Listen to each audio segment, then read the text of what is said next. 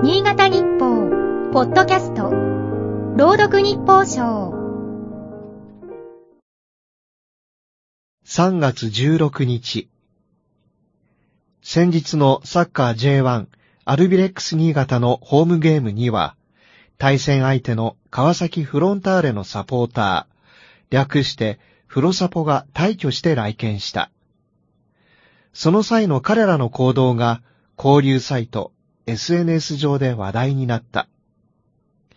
試合の応援とは別に、新潟の食や観光を満喫していった。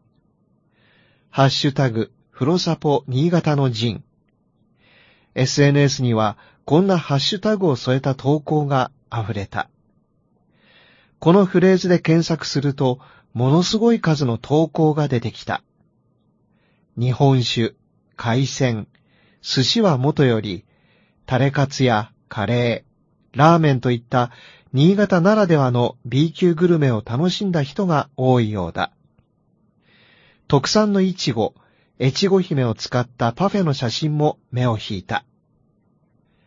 新潟の経済を回すという意気込みとともに、日本酒などを大量購入し、レシートの写真を載せた人もいた。その額、実に3万4千円。いやはや恐れ入ります。恐縮するやら、ありがたいやら。目が丸くなった。県内の酒蔵が一堂に会するイベント、新潟酒の陣が開かれていたこともあり、会場からの投稿も目立った。弥彦神社や佐渡、湯沢町のスキー場に足を伸ばした人もいたようだ。新潟の魅力を目一杯発信してくれた。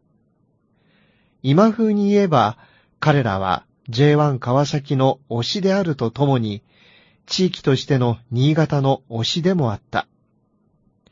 試合観戦に訪れた地域を楽しむことにかけては、アルビのサポーターも負けていないだろう。昨今の世には様々な推しがある。推しの力、恐るべし。活用しない手はない。今日の日報賞は、つばめ三条 FM の高井忠之が朗読いたしました。